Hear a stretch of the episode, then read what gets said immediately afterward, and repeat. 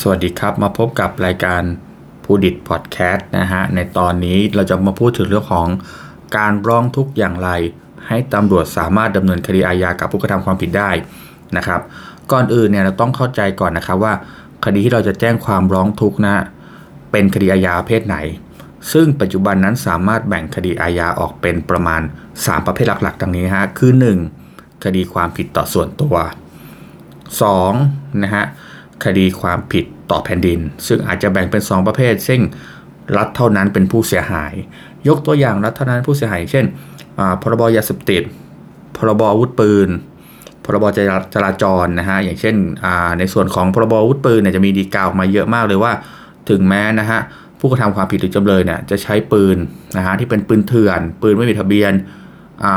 ยิงผู้อื่นถึงแก่ความตายหรืออันตรายสาหัสอะไรก็ว่ากันไป นะเวลาการขอเข้าเป็นโจทย์ร่วมอะไรการยื่นฟ้องก็จะยื่นฟ้องทุกข้อหาทั้งข้อหา 288 ฆ่าผู้อื่น หรือข้อหาเรื่องของพรบอาวุธปืน แต่เวลาเข้าเป็นโจทย์ร่วมเนี่ยผู้เสียหายก็จะเข้าเป็นโจทย์ร่วมได้เฉพาะความผิด 288 เท่านั้นอย่างพรบอาวุธปืนเนี่ยก็จะเข้าไม่ได้นะฮะก็เห็นให้เห็นภาพรวม แล้วก็ความผิดที่ลาดสรอเป็นผู้เสียหายด้วยอย่างเช่นความผิดเรื่องเดียวกันละกัน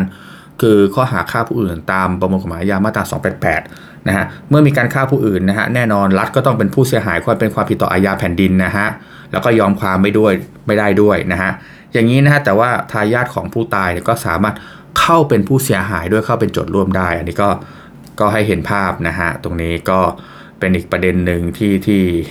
ให้เห็นภาพเข้าใจเรื่องของประเภทของความผิดก่อนนะครับ ในส่วนของความผิดส่วนตัวเนี่ยก็เอาที่เห็นบ่อยอย่างเช่น มินประมาทมินประมาทโดยการโฆษณา ยักยอกช่อโกง โกงเจ้าหนี้ พวกนี้ฮะก็ถือว่าเป็นความผิดส่วนตัว แล้วก็ที่อาจจะมีเห็นบ่อยๆ ก็คือน่าจะเป็นพรบเช็คนะฮะความผิดอันเกิดจากการใช้เช็คนะฮะพวกนี้ก็จะเป็นความผิดต่อส่วนตัวเช่นเดียวกันนะครับดังนั้นแยกประเภทไม่งงนะฮะหความผิดต่อส่วนตัว เช่นยักยอก 2. ความผิดที่รัฐและราษฎรเป็นผู้เสียหาย เช่น ลักทรัพย์ ชิงทรัพย์ปล้นทรัพย์ทำร้ายร่างกายฆ่า อีกประเภทหนึ่งคือความผิดเท่ารัฐที่รัฐเป็นผู้ผู้เสียหายเท่านั้นคือ พรบยาเสพติด พรบอาวุธปืนเป็นต้น ดังนั้นความผิดอาญาที่กฎหมายกำหนดว่าต้องร้องทุกข์ตามระเบียบก่อนพนักงานสอบสวนจะสามารถทำการสอบสวนได้ คือความผิดส่วนตัว ซึ่งเป็นไปตามประมวลกฎหมายอาญามาตรา 121วรรคหนึ่งที่กำหนดว่าคดีที่เป็นความผิดต่อส่วนตัว พนักงานสอบสวนจะทำการสอบสวนได้ ต้องมีการร้องทุกข์ตามระเบียบก่อนนะซึ่งหากในความผิดต่อส่วนตัวไม่มีการร้องทุกข์หรือร้องทุกข์ไม่ชอบพนักงานการไม่มีอำนาจฟ้องตามกฎหมายนะฮะดังนั้นการร้องทุกข์ตามระเบียบหมายความว่าอะไร คือต้องถูกกำหนดไว้ในประมวลกฎหมายวิธีพิจารณาความอาญามาตรา 2 อนุ 7 กล่าวคือนะฮะผมสรุปให้ฟังนะฮะคือว่าผู้ร้องทุกข์ต้องมีอำนาจร้องทุกข์ก่อน หมายถึงบุคคลที่มีอำนาจร้องทุกข์คือผู้เสียหายเนี่ย ซึ่งหลักเกณฑ์การเป็นผู้เสียหายนะครับ ไว้เดี๋ยวผมจะมีลงละเอียดลึกๆในครั้งถัดไป แต่เอาหลักสำคัญสรุปในครั้งนี้เพื่อให้คลิปไม่ยาวเกินไปนะ คือว่าถ้าเกิดว่าอย่างเช่นคดียักยอกนะฮะยักยอกช่อโกง แน่นอนคนผู้เสียหายก็ต้องเป็นผู้เสียหายโดยพิธีนัยคือเป็นเจ้าของทรัพย์นั่นเอง และที่สำคัญต้องเป็นผู้เสียหายโดยนิตินัยด้วยนะฮะต้องประกอบด้วยกัน2ออย่างนะครับ ดง่ายๆเอาภาษาเข้าใจคือ เราถูกกระทบสิบในการกระทำความผิดอาญาครั้งนั้นนั่นเอง แล้วเดี๋ยวเทคนิคอะไรต่างๆ ข้อกฎหมายหรือผมจะลงอีกทีในครั้งหน้านะครับ เมื่อบุคคลที่ได้รับความเสียหายจากการกระทำความผิดอาญา หรือผู้มีอำนาจจัดการแทนนะฮะเช่นผู้แทนโดยชอบธรรมบิดามารดาที่ชอบด้วยกฎหมายนั่นเอง จะต้องเป็นผู้เสียหายโดยนี้นายคือไม่มีส่วนร่วมในการกระทำความผิด และต่อมานะฮะ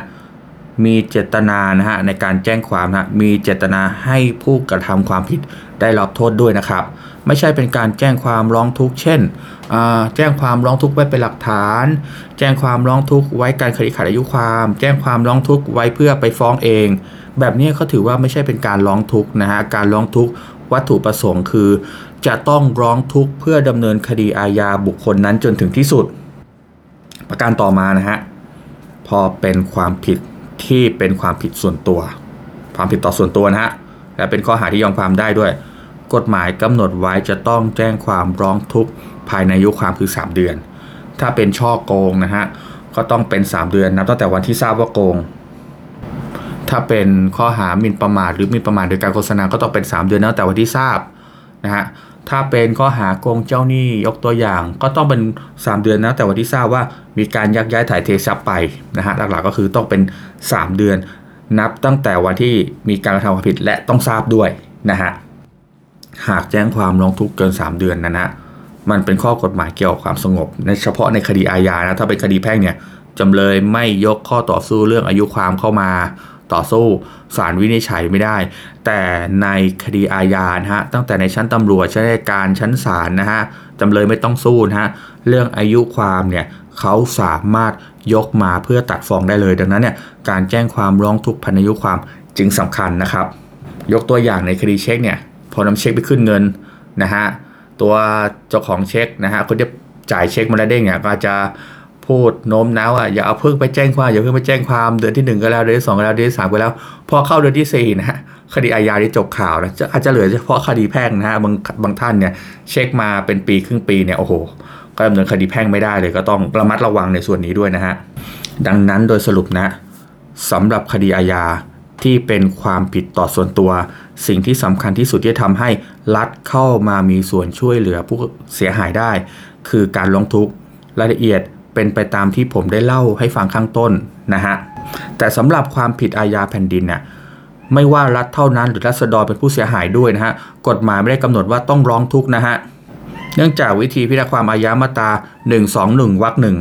ระบุว่าพนักงานสอบสวนสามารถสอบสวนคดีอาญาได้ทั้งปวง ไม่จำเป็นต้องมีการร้องทุกข์เพียงแต่ว่ามีการกล่าวโทษหรือลงบันทึกประจำวันไว้เท่านั้นนะวันนี้นะฮะหลายท่านที่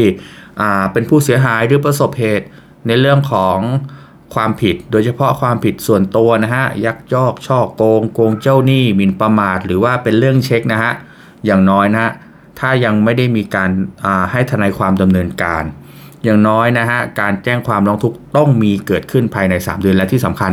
ต้องร้องทุกข์ให้ถูกต้องตามกฎหมายนะฮะหนึ่งนะฮะร้องทุกข์ภายในอายุความนะฮะสองนะฮะต้องเป็นการแจ้งความร้องทุกข์เพื่อต้องให้เขาดำเนิน ดำเนินการตามกฎหมายจนถึงที่สุดนะฮะให้ตำรวจเนี่ยดำเนินคดีกับตัวผู้กระทำความผิดจนถึงที่สุดนะแล้วก็มีรายละเอียดการเราทุบหลักฐานที่ครบถ้วนนะฮะหวังว่าคลิปนี้จะเป็นอีกคลิปหนึ่งที่เป็นประโยชน์นะฮะอย่าลืมฝากกดไลค์กดแชร์ด้วยผมทนายบูดิตต้องขอขอบคุณทุกท่านที่ติดตามขอบคุณครับ